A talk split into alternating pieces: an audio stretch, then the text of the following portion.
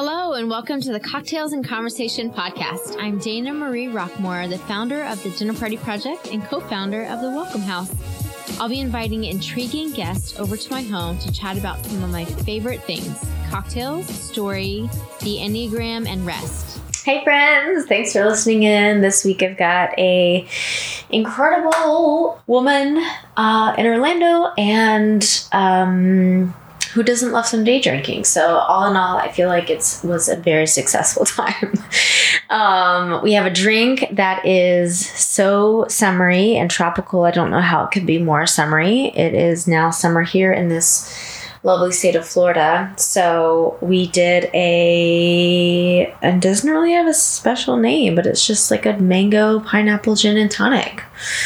Uh, about an ounce and a half of Waterloo number nine gin, so easy to drink.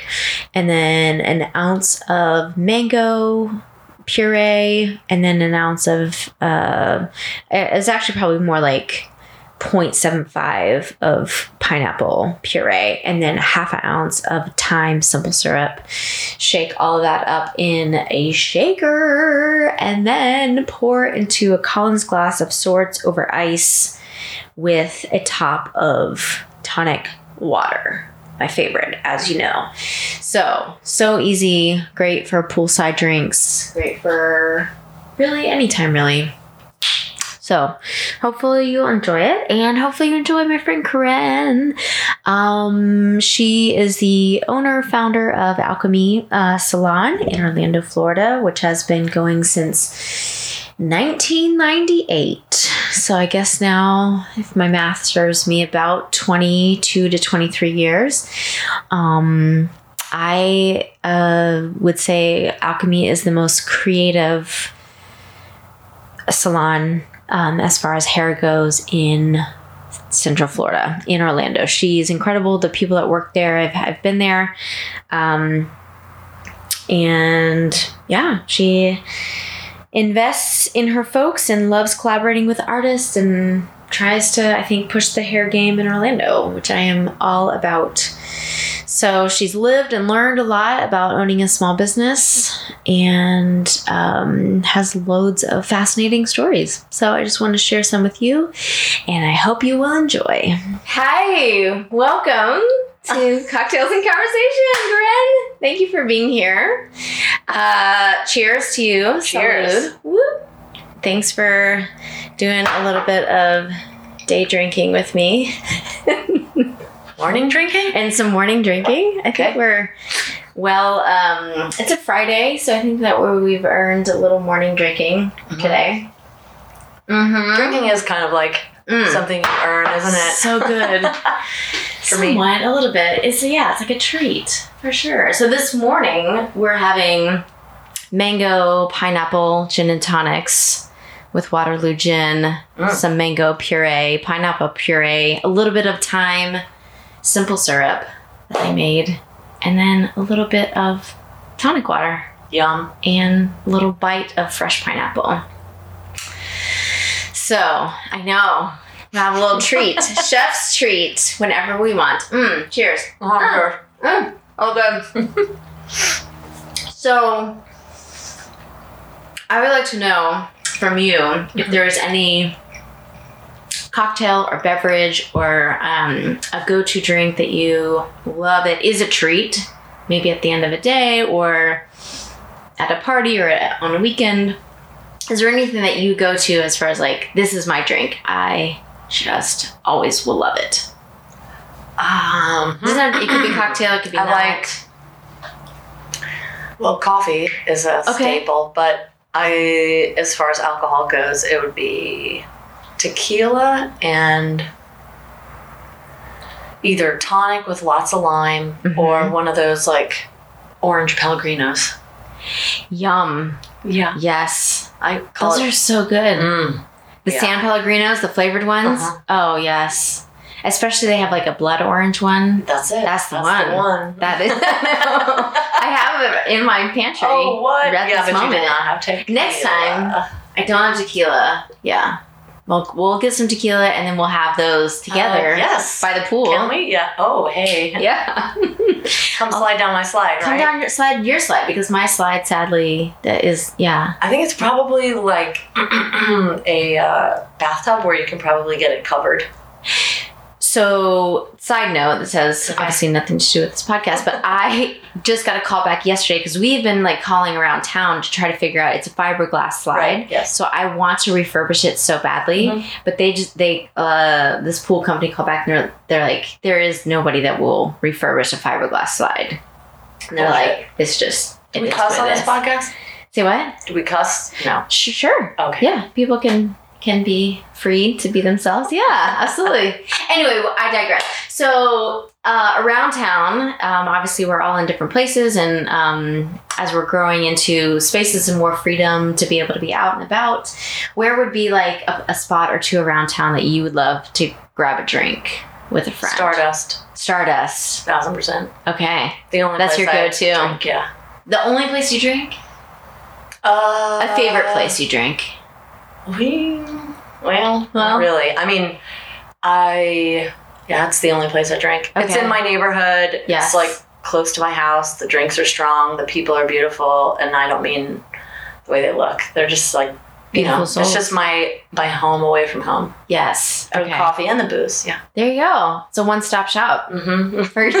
Perfect. Yeah. That's amazing. Do you um ever like besides like uh the blood orange and tequila like at home do you ever are you like a home bartender or mostly just go out to grab drinks or what is Well, your drinking format? Drinking format is usually if I drink, I drink too much. So I don't typically drink. Have it very often? Sure. Yeah, so it's you know, it's like a party whenever I do.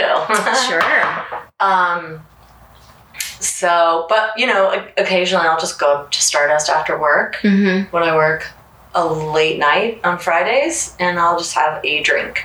Yeah. Um so yeah. You and enjoy then my it. neighbor Lexi we we're talking about. Yes.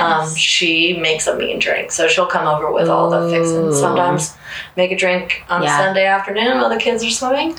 That's a treat. But as far as rituals, it's you know, I would say, well, right now, you know, we're not out much, Much. Right. Absolutely. so Mhm. So out of friends, out of friends. that's where I'll drink. Yes. Safe Um, place. Have a drink? Summers, You know, Summers. the friend group is kind of small. Uh huh. You know, even before this, yeah, pandemic. Yeah. it was pretty small too, I guess. Mhm. Stardust and my friends. Yes. Those are good spots to be found at, especially summers. Mm. Mm-hmm. There's so many great places to lounge. Summer Rodman, that is. Summer Rodman, the Summer Rodman. Uh-huh. Yes, she's so wonderful.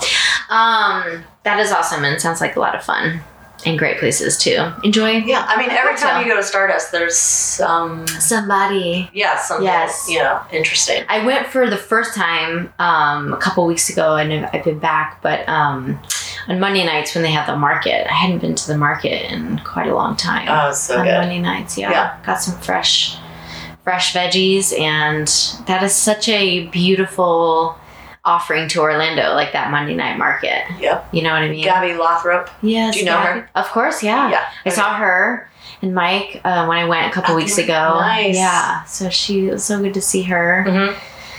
So yeah, she set that up, She and it's like legit. Like It everybody is. there is, Yeah. you know, it's not one for everybody. It's one for Back in the day, a million years ago, I used to sell like vintage and like do st- styling and stuff, other people's property.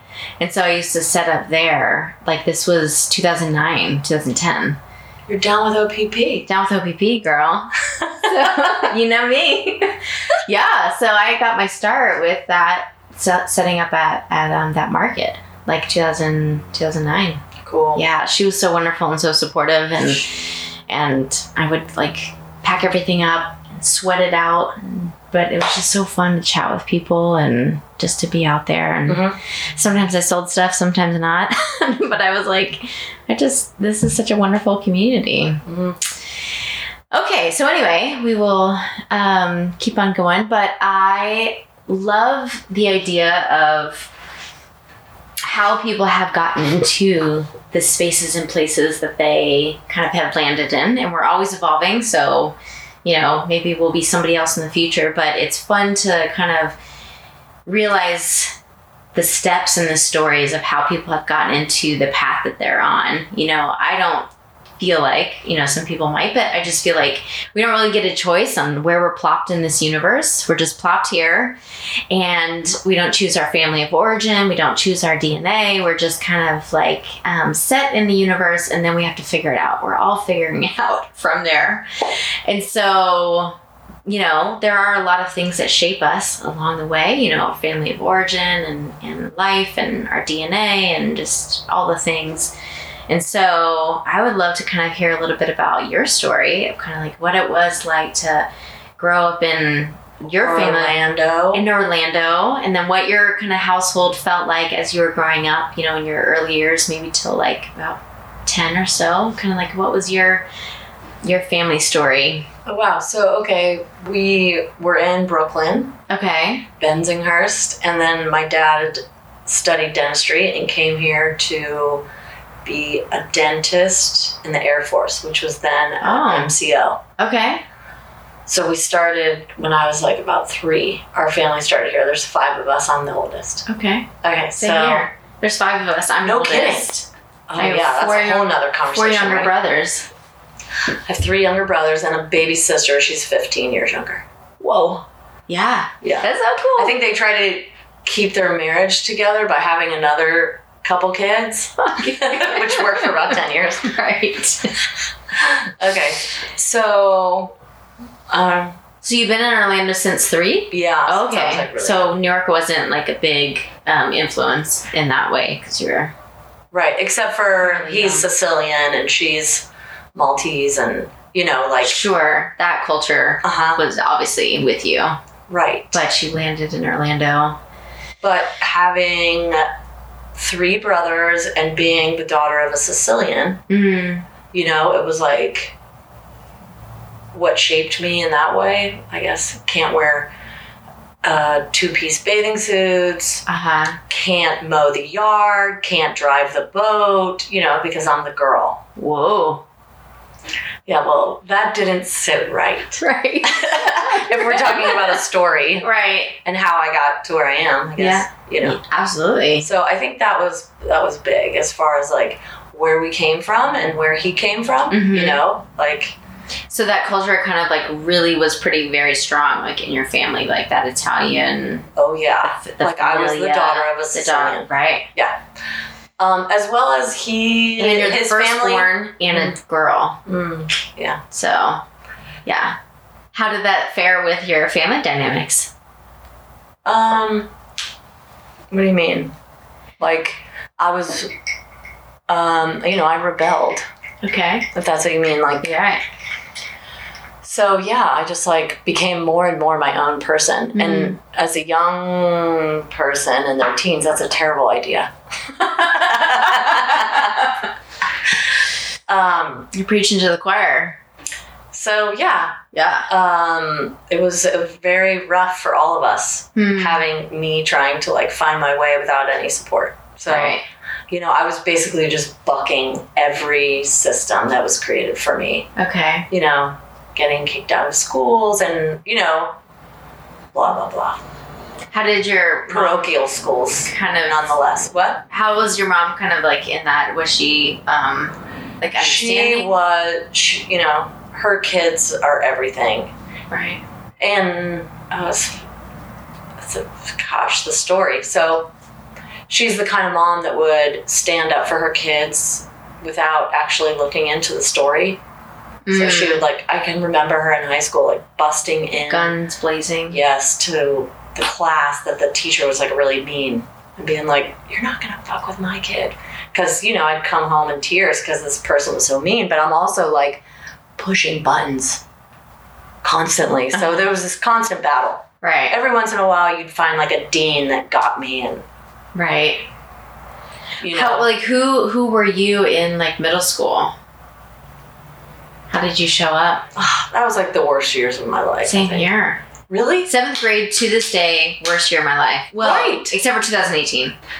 My dad. I was- My dad passed away. Oh, But to, but besides 2018, seventh grade, yes. worst year, Okay. and it's part of eighth grade, worst. Well, actually, I've found my way in eighth grade. I went to, you know, they took us out of Park Maitland. I was in the third Oh, grade. Best school years of my life were Yeah. Park Maitland. And I had a brother who needed special schools, so it cost more. So being brother number one went to pro- uh, uh, public school. thank you. Okay, we got this. um, Janet, ten in the morning. Gin at ten in the morning. Okay. here we go. Um, so yeah, uh, we went back into parochial school in sixth, seventh, and eighth. Okay. So I go and it was like uh, the popular kids were like, yeah, this one girl's like, I'll take her around, you know, and then they decided they didn't want to be my friend. And so when I went out, you know, to say, hey, um, to my friends one day, they like ran away from me and I started running towards them. And then I realized Yeah. they were running away from me. And I was like, so that whole year was figuring out Why? I don't know what I was figuring out, but it really affected me. By eighth, eighth grade, I was having a great time with one other girl. Okay. We were in sports. We were better than everybody else at everything, Right. except school. Fair enough. I heard she's the principal of that parochial school now too. How interesting. Your friend or the yeah, the friend. the Mean Girls? Yeah, Your the Mean. Girls. I've done all their hair for Oh. throughout the 20, 30 years I've been doing hair. Oh. I've eventually done all of their hair. It's like crazy, right? How what happens when you grow So- up in a small town and it Comes becomes full circle. Whoa. what sports did Wait, you? Wait, how do we get into this? Um, what sports? Well, I was pretty athletic. Mostly gymnastics. Oh, wow. Okay. Um, but that was like before school sports Okay. and swimming. And swimming. Uh, yeah. I was on the swim team in middle school. I didn't do it in high school. Same. I mean, we I, it was a summer swim team. It wasn't like um. yeah, same. school, We had a first school. Me and my brothers all did swimming, and Right. So good. I could do a double backflip on the floor before I quit gymnastics. Right. Oh, the days. That's Yeah. incredible. Yeah. So, how did you transition into high school? 'Cause high school, I feel like, is also some pretty transformative and, um, you know, years that you're figuring yourself out in a way. Yeah, I- just figured out that I didn't. I was I, was was, not like anyone else. Horrible teenager. Yeah. yeah, personally, but I want to hear about your high I started at Bishop Moore, and that did not go well. Okay. Because I didn't fit into what the teachers wanted, what the kids wanted. Okay. Was your family Catholic? Yeah. Being Sicilian? Mm-hmm. Okay. So yeah, and then I have a brother who's one year younger, who's brilliant. He's, you know, he follows the rules. It's amazing. He's a Mm. dentist. He's a dentist. Yeah, and he. I'm you know, looking he for a dentist. Did everything Is he right. John, Dr. John Gamicia, Is he local? Apopka. Apopka. Okay. It's not close, but he's such a good dentist. Right. I I mean, literally like booked a dentist appointment yesterday. You did? Yeah. But I mean, Highly recommend. I can cancel it, but I'm like, I've been John. asking friends, I'm like, I need a good dentist. and he's like a comedy act when you get your teeth done. oh, and you can get nitrous Mm. if you want when you get your teeth clean, which I love. Okay. Go to outer space. Just saying. okay, I'll have to keep this in mind. So in high school, you were like, did you have? Were you in the same school? Like, did you have the same John friend? Yeah. Well, Or my friends would date him. I guess. Yeah. Well, high school, like I said, I left Bishop Moore. To go to Lyman. Lyman. Mhm. Okay. I had a lot better experience there, but still didn't do well. And I actually found out at about 40 that I have learning disabilities. No, it was 30. No, it was 40. At 30, I had a a therapist tell me, "Oh my gosh, you're really intelligent." I'm like, "No, I didn't graduate high school. I couldn't." Oh, And so really?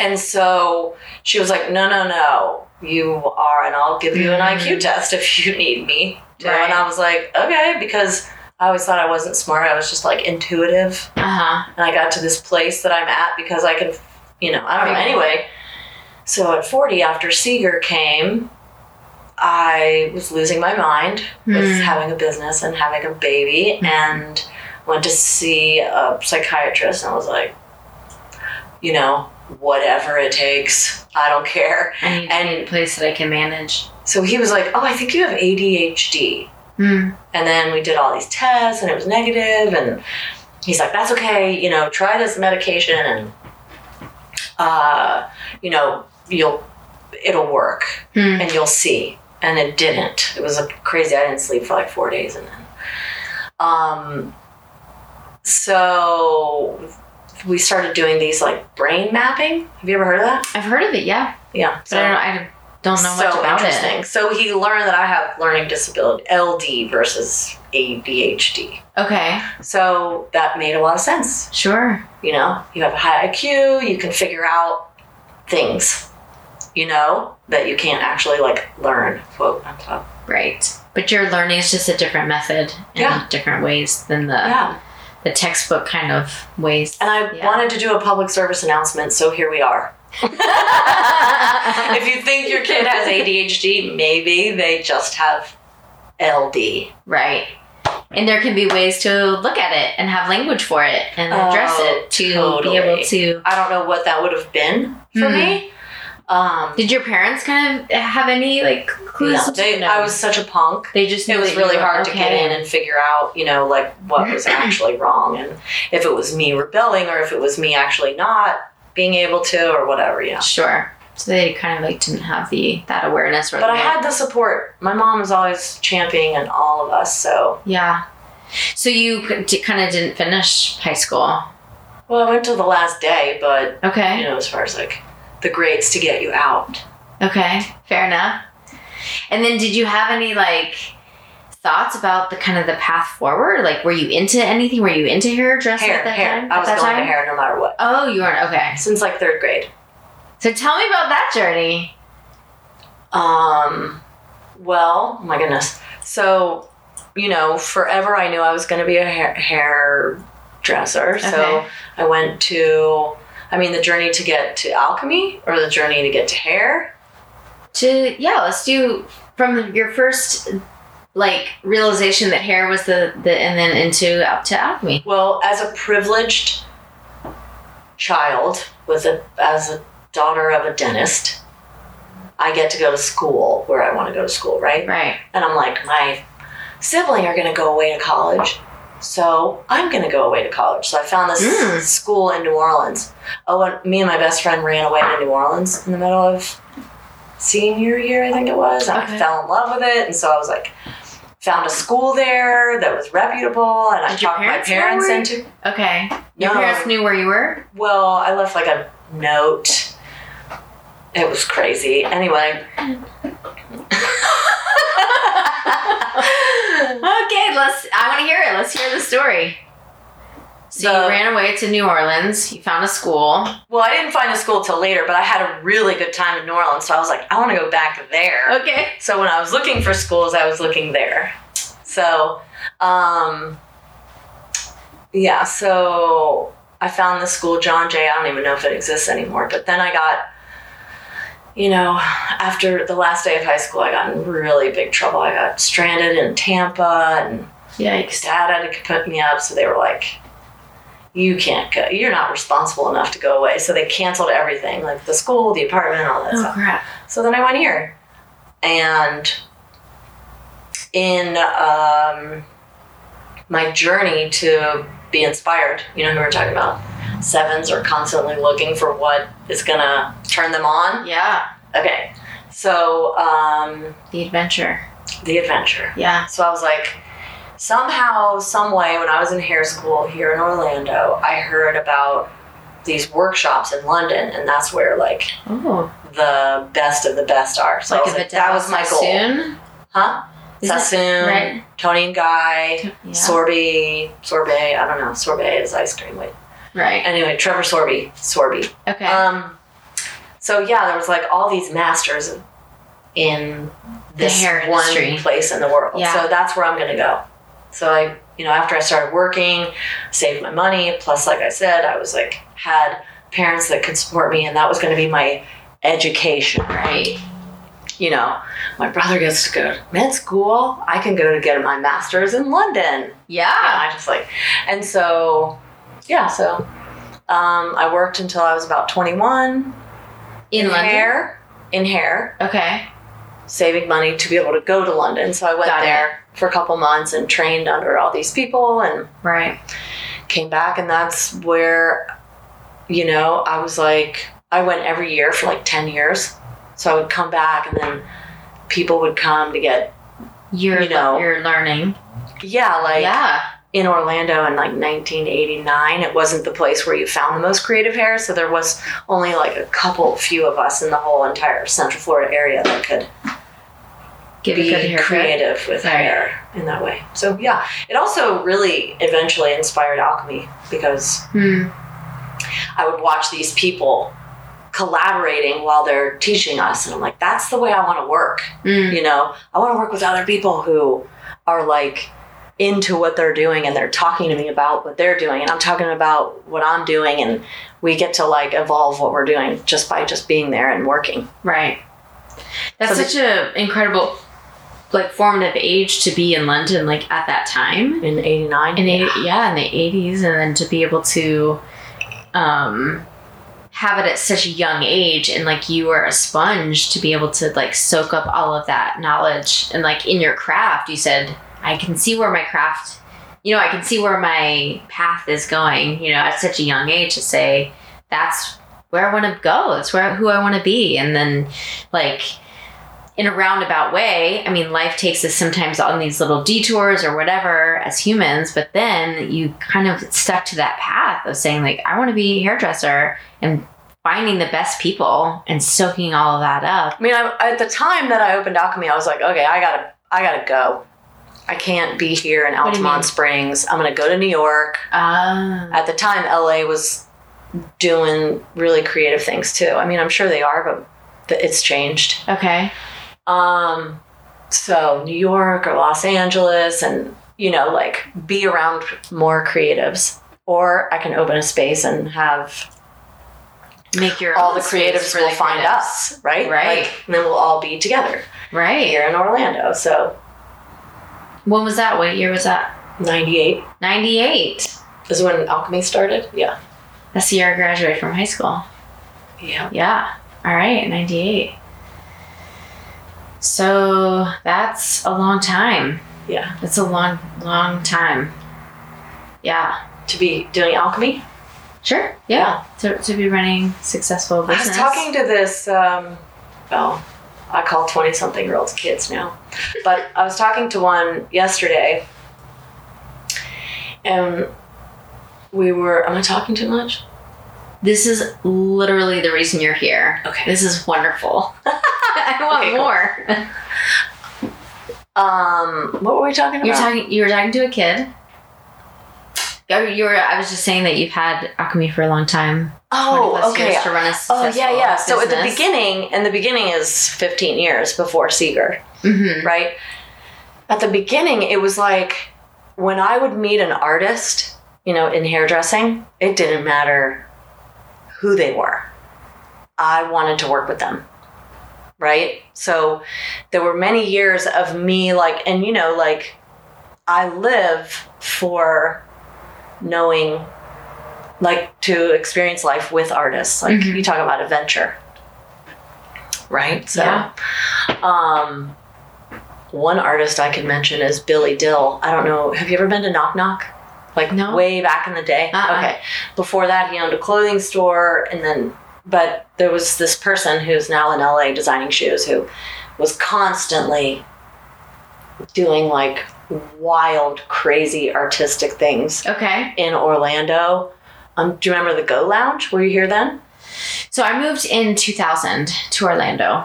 So I've been here for 20 plus years. Yeah. So 2000. Yeah. I don't remember the go.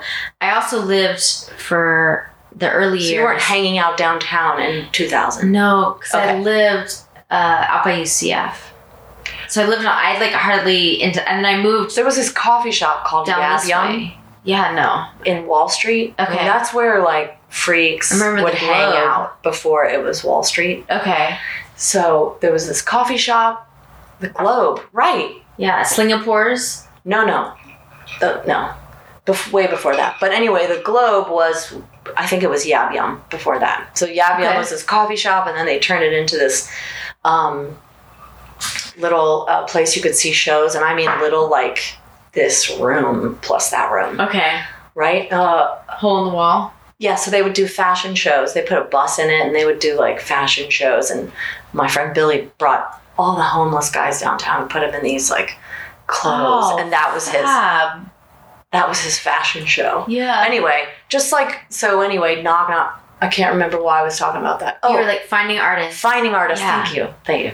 So, you know, I did a lot of, uh, you know,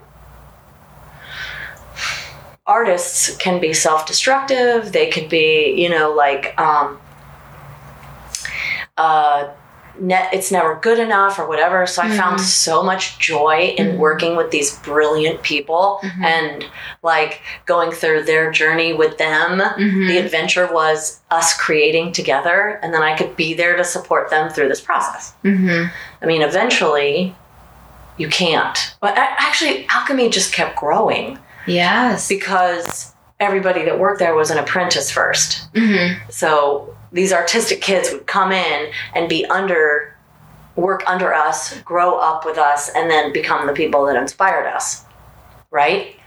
I think that's also pretty unique in what kind of like sets alchemy apart too is like that and you're investing so much so they're really really formed they're not just going to hair school and then getting a job at a salon you know what i mean like maybe they're getting the foundations there but then they're really getting the hands-on practice for, for like a really good amount of time until Mhm. they can really springboard until they're ready to be the top designers you know or Yeah. Yeah. I have a the first apprentice I ever worked with owns the raddest salon in New York called Headdress. Like left Orlando, Mhm. did hair at a couple really awesome places in New York and then did her own and it's so good.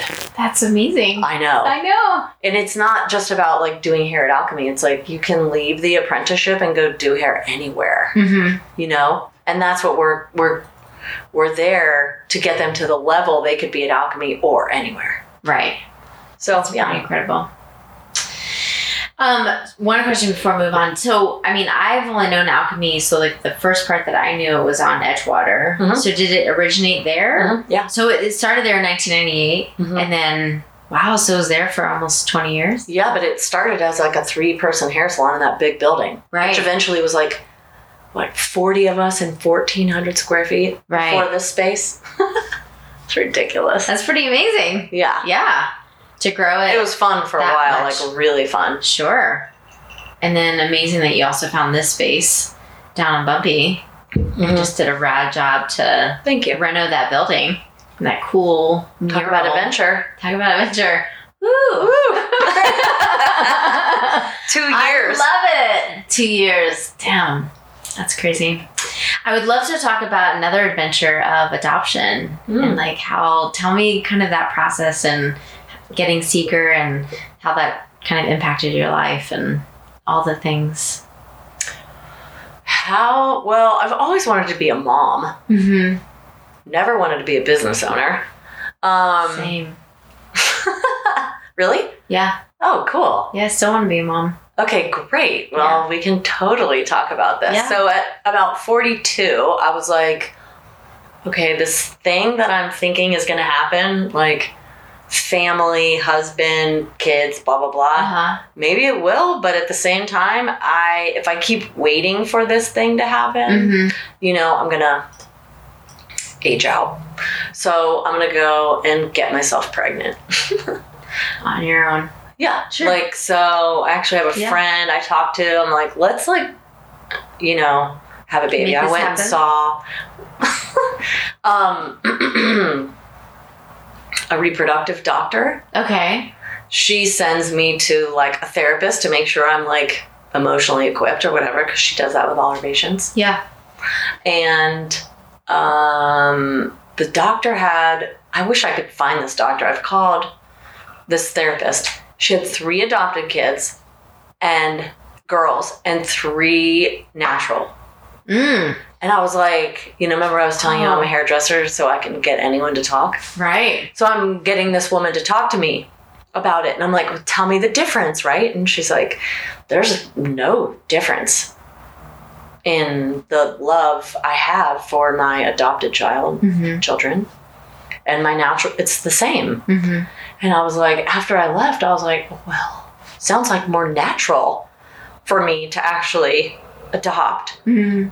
If that's the case. I always mm-hmm. had this like preconceived notion that I would, you know, to see your spawn is, or that your like genetics within someone makes the bond or something. But, you know, she was telling me from experience it wasn't Yeah. true. So I went and saw a local adoption agency and found that the process for me wasn't a good fit Okay. Right? Like I have many clients who have been through that process and have had successful adoptions, but typically you if this is well, typically you will pay for the pregnancy and they can change their mind. Another thing Ah. is you you know, this is why I chose international. Okay. Um If you're gonna get like a baby, baby, like a newborn. what about it? No, I'm just. I was just saying, like for for domestic, like you would pay for their Oh, and they pick their- you. So if you're a single mom, right. like you, you go through an agency and then you make a book about yourself and your family right Mhm. so truth you know here's this family and you know they have this beautiful home to offer the child and Mhm. a brother and a sister and i have me you know like who's gonna pick the single mom Hopefully, some they sh- should someone, right? There's so much love to give. You have like this child would be the they told me it would take a lot longer give you the all the attention. they told me it would take but a lot longer okay. and that it could be like I don't know. I'm not very good at like uh knowing what not to say. All right. Say what you want. Um yeah, they just was a they they were like, you know, could be like a man hater who, Mm. you know, there's like a different kind of person who is picking the single mom. So I decided international. Okay. And my mom knew somebody who had just adopted from Ethiopia. So, and when I spoke to her, she was like, they are, they regard children so highly there Mhm. that you don't have the, um, you know, you don't have the, the same, you know, issues growing up with bonding and different things that other countries may Mm-hmm. have. So um, that's what I did. And it was Was it the smooth? most amazing thing that's ever happened in my life for sure. Yeah. Was it a pretty smooth process as far as like international adoption? It was for me. What were they They've closed for? Ethiopia to adopting though. Okay. So did you get to kind of find seeker? Did they match pair Oh you, yeah, they, like, it's kind of like you're in line with You're in who's line. next. Oh, okay. So it's like So it's like fate. he's the one that was ready at that time, Uh-huh. and then you got chosen to be paired with him, hmm and then Then I actually went there and stayed. in I went. Ethiopia. Uh huh. Well, I went for like like a month to meet him and get to know him a little bit, and then um, you're legally their parent Okay. at that point in Ethiopia, not America. So I came home, Yeah. and a friend of mine helped me raise money to go back for three months to be with him. That's so generous. Yeah. Well, it was like, it was like, um, I don't, I don't remember. It was like a, you know, like a GoFundMe kind of thing. Yeah. Ryan Marshall, he used to have this po- uh, this blog called Pacing the Panic Room. And it was super popular. Okay. And he just put it out there to everybody. You know, hey, and then all these people like responded. gave little bits of money, and my friends, my family, and everybody Yeah. and then I was able to just go and stay. And That's so generous. rad. I love that. Until, you know, and there were loop, and I got an apartment in Ethiopia with this other person who was adopting, and it was taking a really long time for her. Oh, and Yes. so, yeah. yeah. So I lived there, and then you know I let him stay in the home that he was at with the women, you know, and I would take him during the day, and then eventually I would bring him home at night, Yeah. and then we would just spend days there together, the orphanage, so that he was familiar with the people, and then And then you were kind of getting integrating know into him. his Yes, life. How old was he when you first were eight connected? months is when we met. Okay. So Yeah. pretty pretty young. Mhm. Yeah. Under a year. So he was almost a year when you brought him home. Mm-hmm. Yeah. Eleven months, yeah. Okay. And then how's that been since 11 months? Oh my gosh, it's amazing. I mean, yeah. People are like, "Oh, he's so lucky." I'm like, "Really?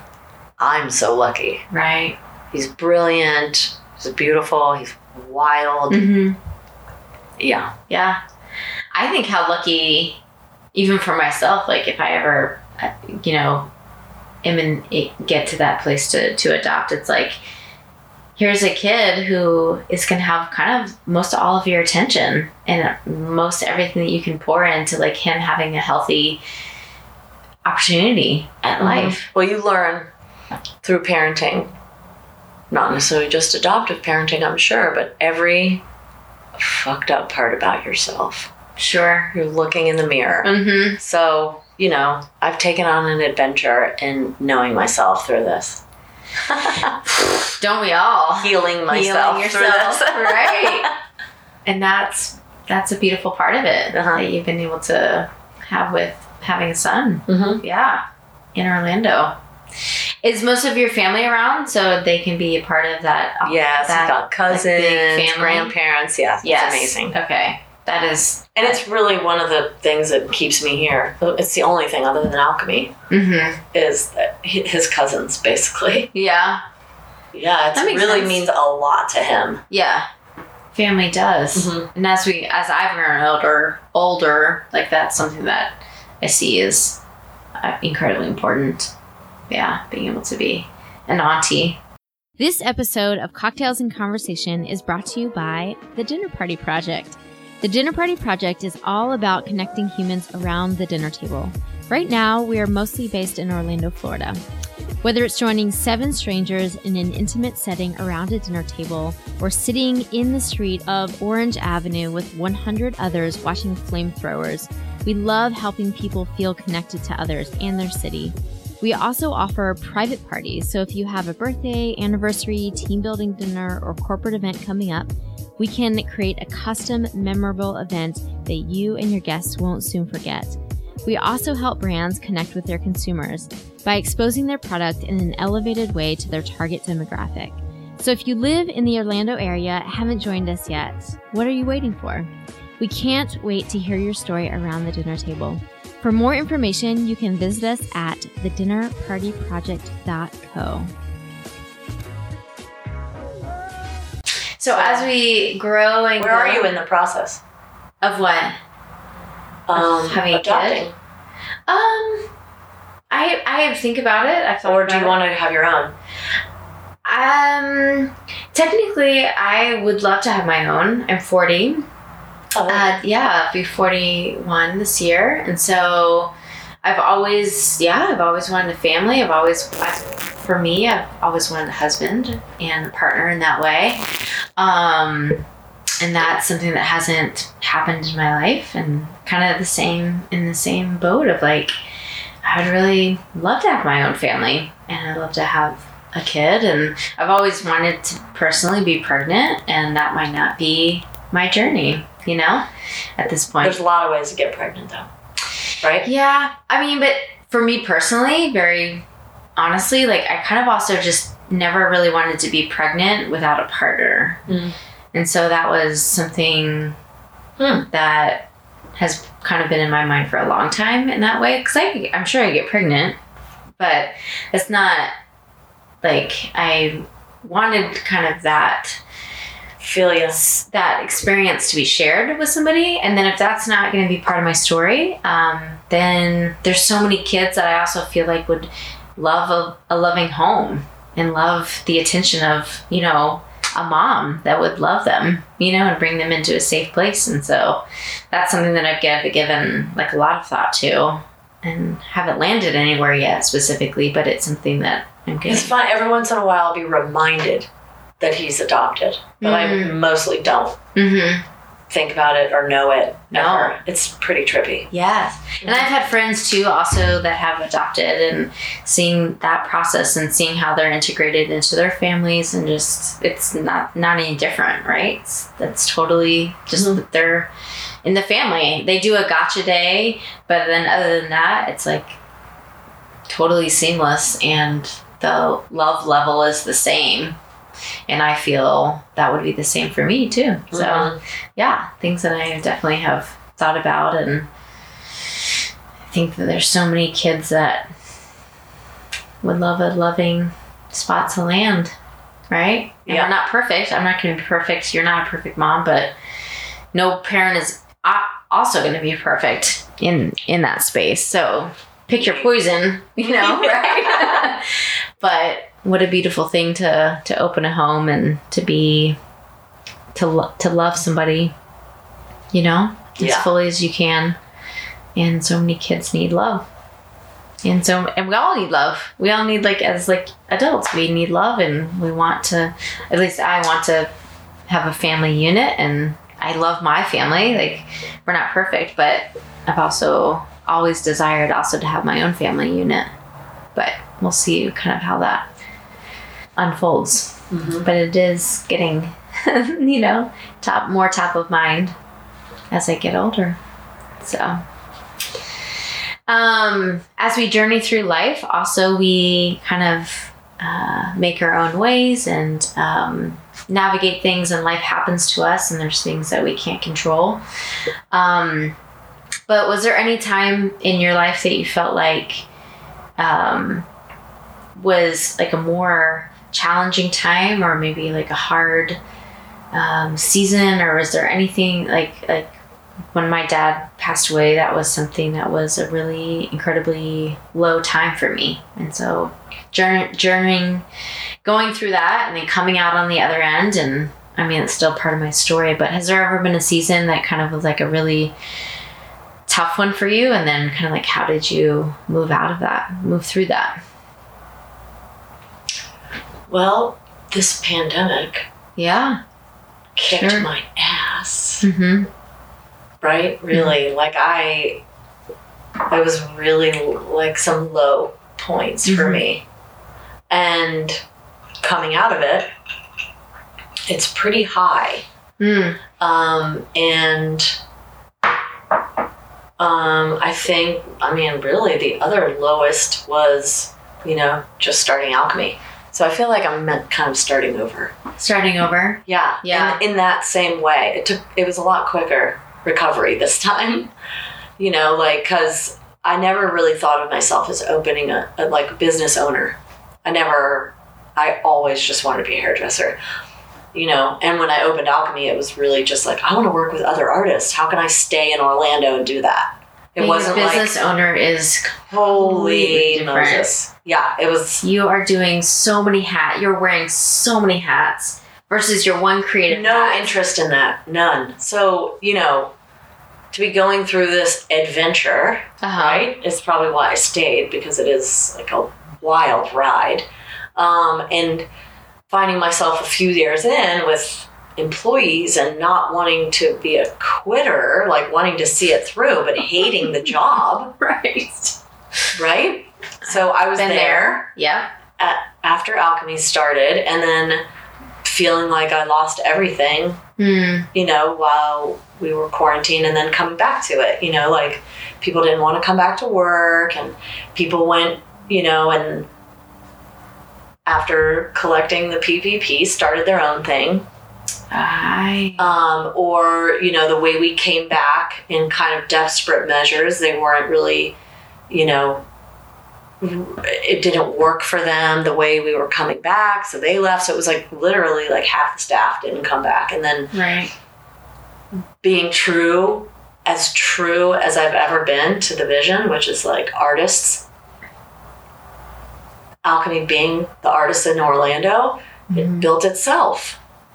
It's freaking awesome. I'm like, I'm so relieved, Right. you know, because I, I look around now and I'm like, oh my gosh, it is what it always Was meant to be. was meant to be. yeah. Pretty cool. So, That's amazing. Has there been ever um, something, a season or, or milestone, or has there ever been a moment that you kind of looked back with pride on your career or, or on your life to say, like, I did this, I've worked really hard, I've invested so much, I, I'm so proud that I have yes, there made, was a made time. this, made this. I remember a time and I was surfing every day. Where? Melbourne? Uh, New Smyrna. New Smyrna. Okay. I was like teaching myself to surf at sunrise every day, and I was like, I come to the beach. I By yourself? Um I met a girl who lived there who wanted to learn, so I would go meet her every day at sunrise, and we would surf together every morning. Whoa. So I um yeah, that I would come back to work. I'd get to work at noon and look around and be like, everyone here is so cool. You know, Mhm. I'm actually coming to work with like the coolest kids in Orlando. Mm-hmm. So, yeah, and I was like, couldn't believe it because it wasn't ever meant to be like this big booming business, and uh, it was.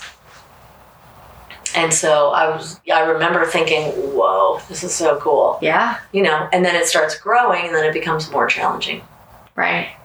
you know. And it But hasn't creating stopped a growing, so hasn't. That you love to go to work. hmm Yeah. Yeah. That's a huge testament to creating a business. hmm Yeah. That you're proud of like the outcome of like what Yeah. your business And I is- think it is has about. to do with management too. If you think about it, like they were like running it. Like this guy Peter, he was there 13 years. Okay. He's now actually, um, he's kind of like you know he left to uh, move to Sarasota. Okay. Did you ever know Peter and Trish?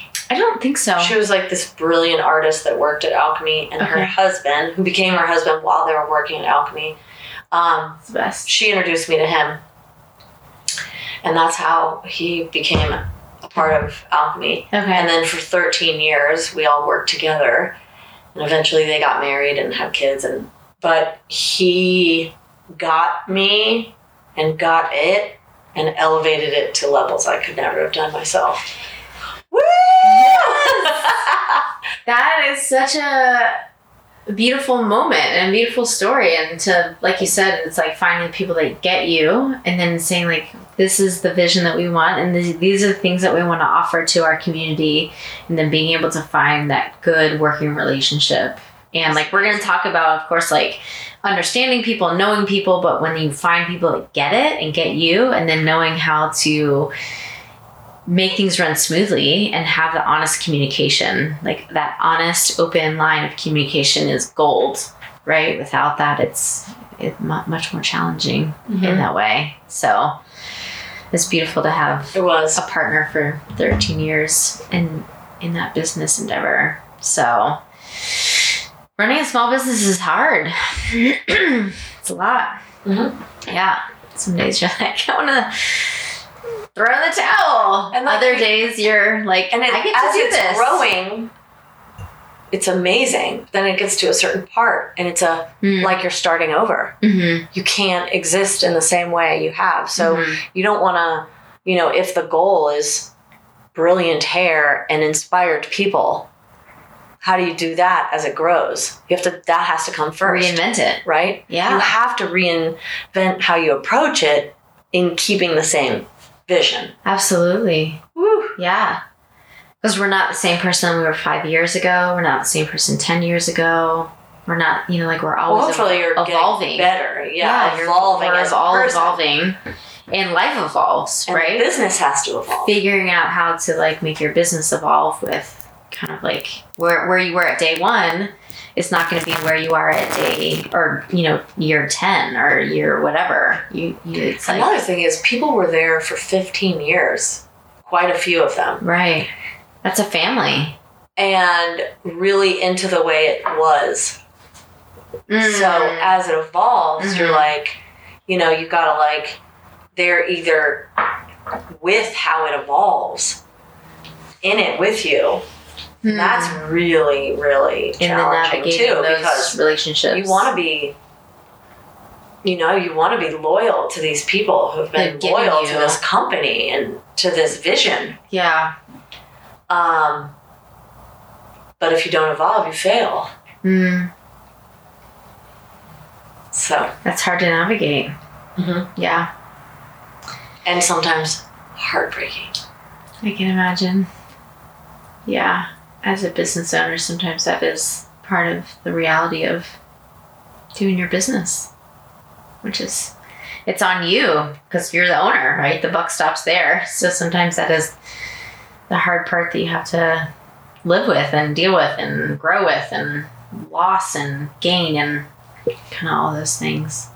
But um I just want to thank you for like who you are and like our community and just like I've known you probably better for the past couple years, but I've been in Orlando for 20 years, you know, so I've known about alchemy for for a long time, but I just always value the people that are making Orlando Orlando and just the the capacity for creatives in the city that are doing unique things, you know, and I think alchemy lends so much of that culture to Orlando in the ways that you've built it and grown it and all the amazing stylists that have come out of it and that you've worked with. And I feel like still 20 years in like keeping that openness to i have to say it's like a lot of the people who i mean i hope i've mentioned um, you know that have kept it an adventure and kept it a moving forward adventure and me inspired that's what it's all about really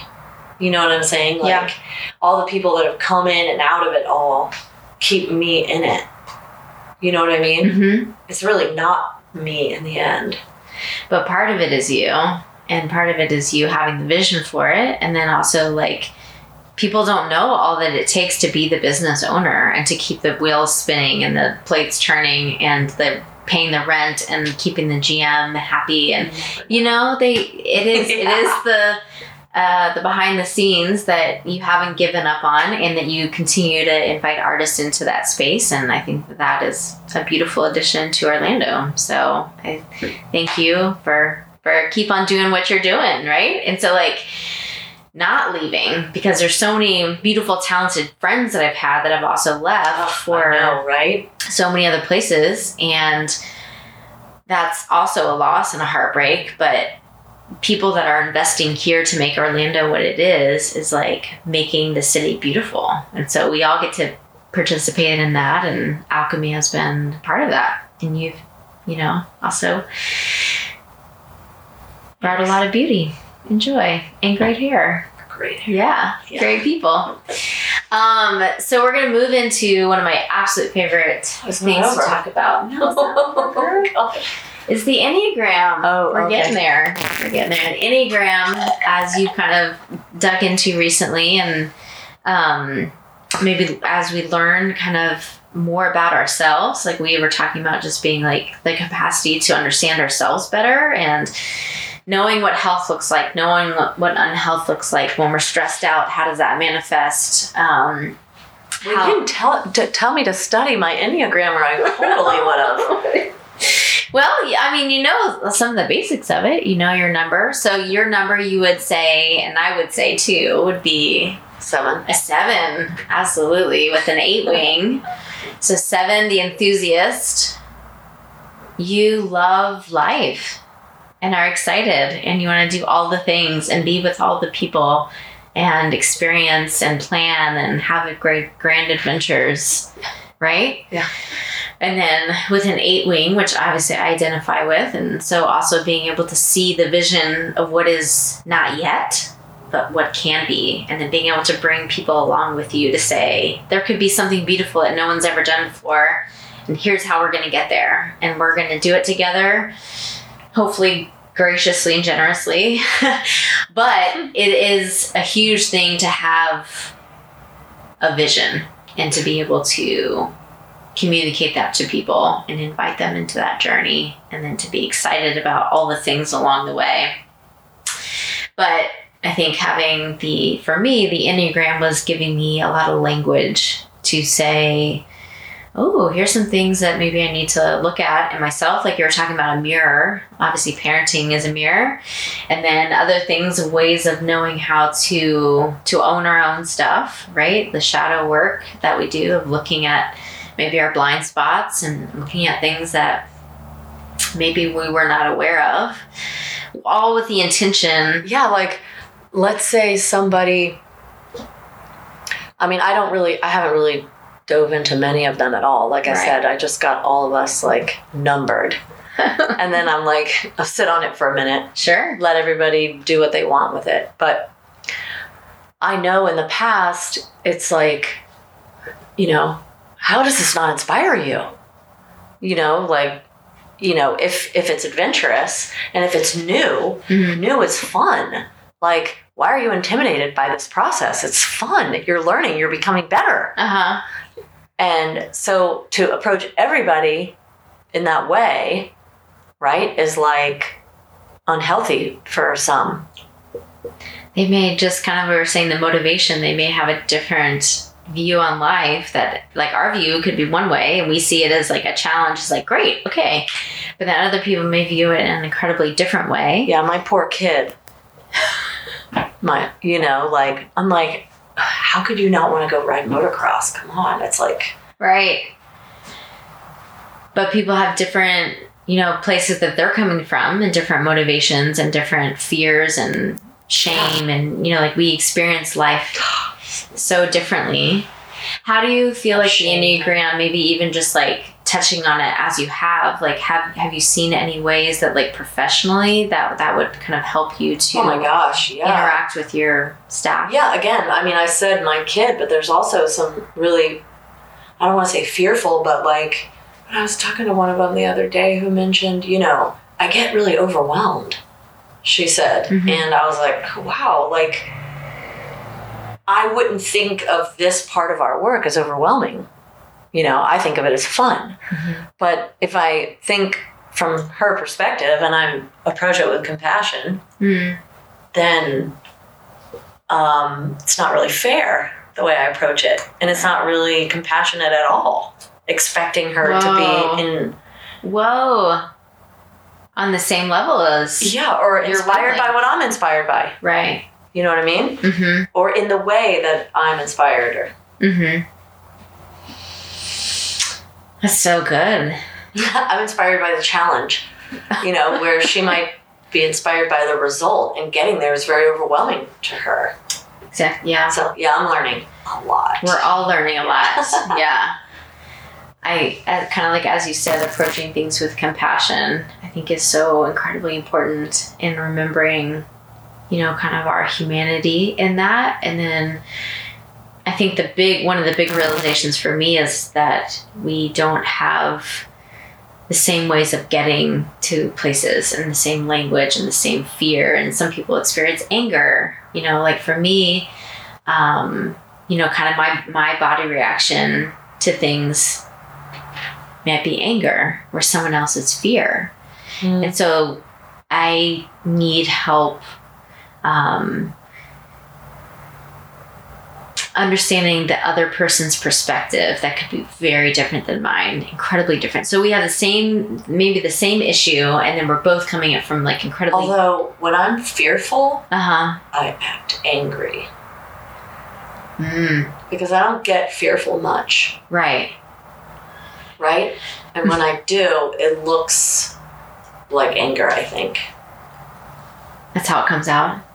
Mm-hmm. Right, because we're defensive. We want to be defensive about what we what is not understood, what we don't understand, or what Judge we don't know. You talked about shame. You said, Uh-huh. uh-huh, Shame. Mm-hmm. All that. right? yeah. So I think it's uh, yeah beautiful to kind of like see when all right when I'm hel- it kind of get, gives us some language when I'm healthy. Great, like I can like take that as a point of pride. Wow, I'm like working towards my best self. When I'm unhealthy, maybe this is what it looks like, and maybe for me, I need to be aware of that and you know take pay attention. Like when maybe some of these traits kind of bubble up in me, and so that gives me kind of these little warning signals to say, all right, you need to start to pay attention to these things because this is maybe your blind spots or, you know, a lot of times we don't want to look at the things that are maybe the uglier parts of ourselves. But if we don't, then we never grow. And so, you being a seven, you can look at the spaces that say, Yes, I love all the things. I want to be excited. I am the excited, but here's some other things that I need to also listen and pay attention to. And then have the awareness and compassion to interact with, you know, relationships, friendships, and then people that, you know, work work for you in that way. So I don't know. It's been really fun to kind of see the Enneagram. and parts of yourself really that you kind of don't necessarily understand so you don't relate so you maybe judge and don't have compassion for Mm-hmm. And so part of that is having compassion for yourself Mhm. and to say, okay, and we're all journey uh, in a work of progress, right? And so that's part of it. Um, and knowing that you're hopefully moving forward, and that's the only goal. Whatever it is, you know, like sometimes two steps back, but maybe there's a step forward. And so being able to say, like, I want to work towards being the best version of me because there's only one of me. And these are some things that I can knowingly work towards and, and offer a better version of myself. Um, so speaking of off- offering a better, the best version of yourself, the last topic is rest, which is my favorite topic because I'm so passionate about it, and it's something that I don't think people do enough and talk about enough, and the the benefits of nope. having a restful um, practice is insanely as a business owner it's like there's always more to do. There will always be um, another thing or you can grow or you can whatever and there's always emails or things to be answered um, but there is such a beauty in the stepping back taking time to play to discover to physically rest to do the things that kind of like bring you joy and bring you to life and like I said, like there's no there doesn't have to be a measurable outcome. There can just be like this is something that I'm just gonna do because I love it. What are some of those like practices for you, or what are some things that bring you unfortunately travel joy and rest? Unfortunately, travel. I feel you. yeah i mean it has been really A year. hard. Yeah. really hard for me um, for a couple reasons um, when i was looking for this building which took about five years Wow. Um, because you know we got this building, we got a contract on this building, and for whatever reason, whether it be parking or change of use or all the different reasons why you can't go into it, we had to break the contract. Or we had a lease on this building because I didn't care about owning it; I just needed the building. A bigger space. Right. So that took five years. And then we Hmm. got in the building, you know, and in those five years, we were actively looking and I was actively saving. So then we find the building, and I had just bought and gutted that house that I was telling you. Okay. By the way, I didn't finish that story. right. I knocked on the guy's door Okay. because the realtor I was telling you, he never went. And it was like weeks and weeks. And I was like, I'm ready. Right? So And- this is the house that you're living in currently. Yes. Okay. That So- does not have a kitchen for four years. You're like, I need Doesn't have a kitchen for I four years. the end of the story. right. So, Yeah. yeah. I gutted the house, like me and my kid, just sledgehammers and a friend of mine who um, knows electric, so she could like keep it safe. Took out the ceiling, took out the walls, helpful. took out the appliances, and it was like a shell. Mm-hmm. Redid the terrazzo, pulled up all this disgusting carpet, Yeah. and then found the building.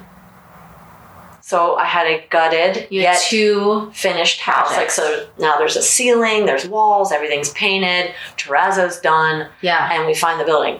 No, there's not two projects. The building is now the project. Oh. I mean, I even had to put the house into the building to get Got to it. finish the project because it started as a building, but then putting the salon in there Right. and making two buildings one, it just became bigger and bigger and bigger, and eventually all the savings, the house, the everything goes into this project Got it.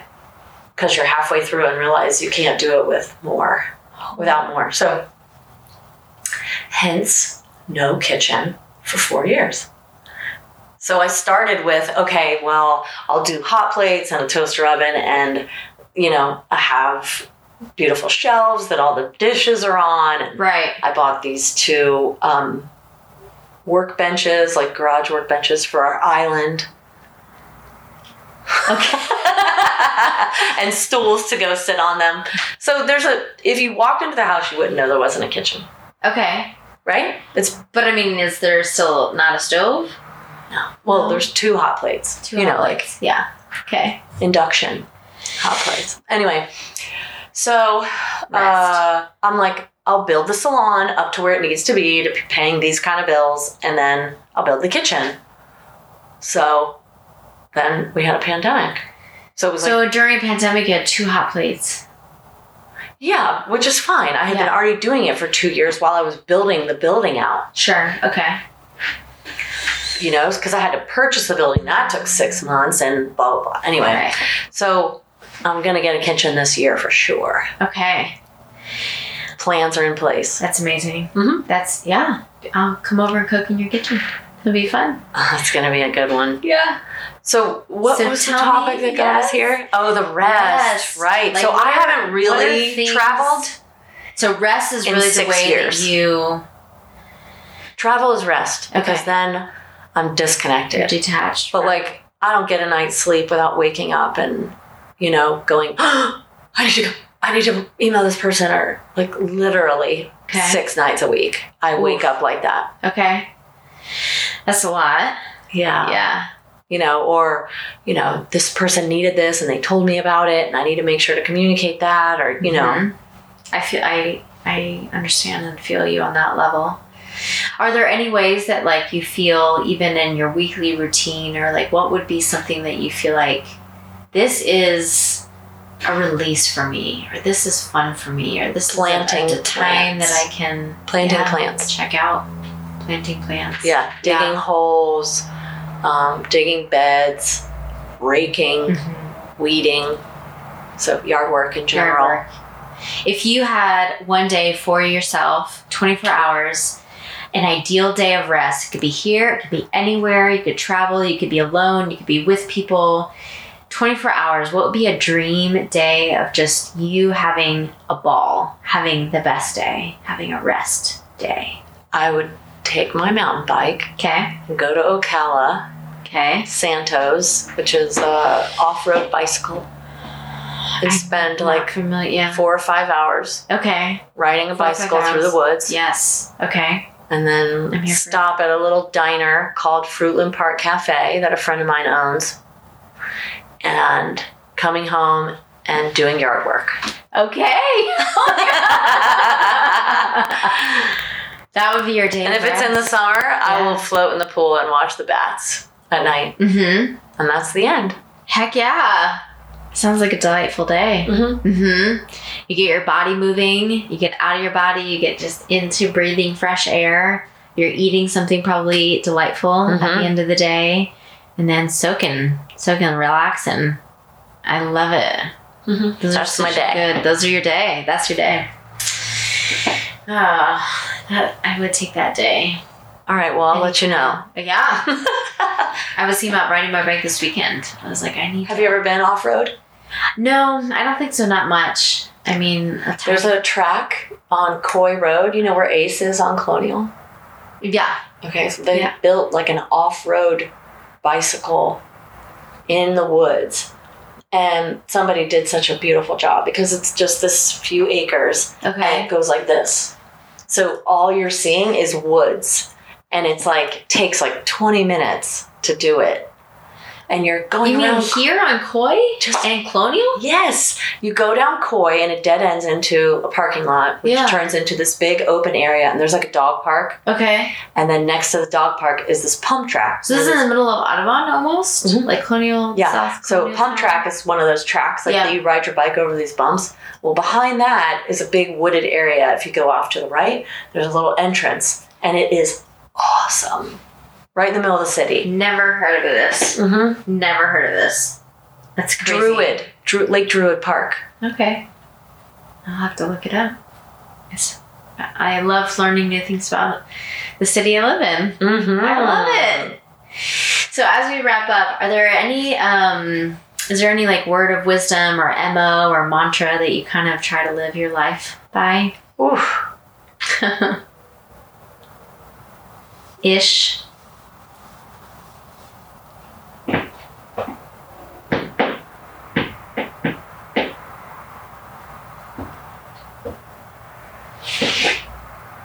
I can't right now. Like okay. it's not even that uh I mean, I'm always on a journey. Hmm. And I'm going to always improve, so I have to forgive myself and others, I guess. Yeah, that's a beautiful one. All right, thanks. That's the one. Where would we find you and your businesses like online if you want to find out about what you're doing? uh, Alchemy Orlando on Instagram. Okay. That's the spot to find you. Yeah, I mean, Yeah. there's a website, uh, alchemyorlando.com, Mm-hmm. but uh, and I'm I do the Instagram myself. Actually, You do. Yes, I just pick the best hair from all the hairdressers at Alchemy. I pick, I go and I find, you know, I find the best hair and I just put it on there, and it's like, look at all this beautiful work. Yes. Yes, so That's selling itself. yeah, so Absolutely. that's what we do. That's what and you that's do. what I'm so proud of, yeah. and so that's where you see it. I love it. Thank you so much for being here with me. Thanks. Yeah. Sharing a drink and some stories and all the things. hmm So until next time. Yeah, it's been great. Let's thanks for being bike. here. Let's bike. hmm Yeah, I'm into it. I love it. Thanks, woman. It's been fun. Cheers. Cheers. Thank you a million times over for listening to Cocktails and Conversation podcast. I hope you have enjoyed all of it. If you have, would you do me a huge favor and rate, comment, and subscribe for more Cocktails and Conversation?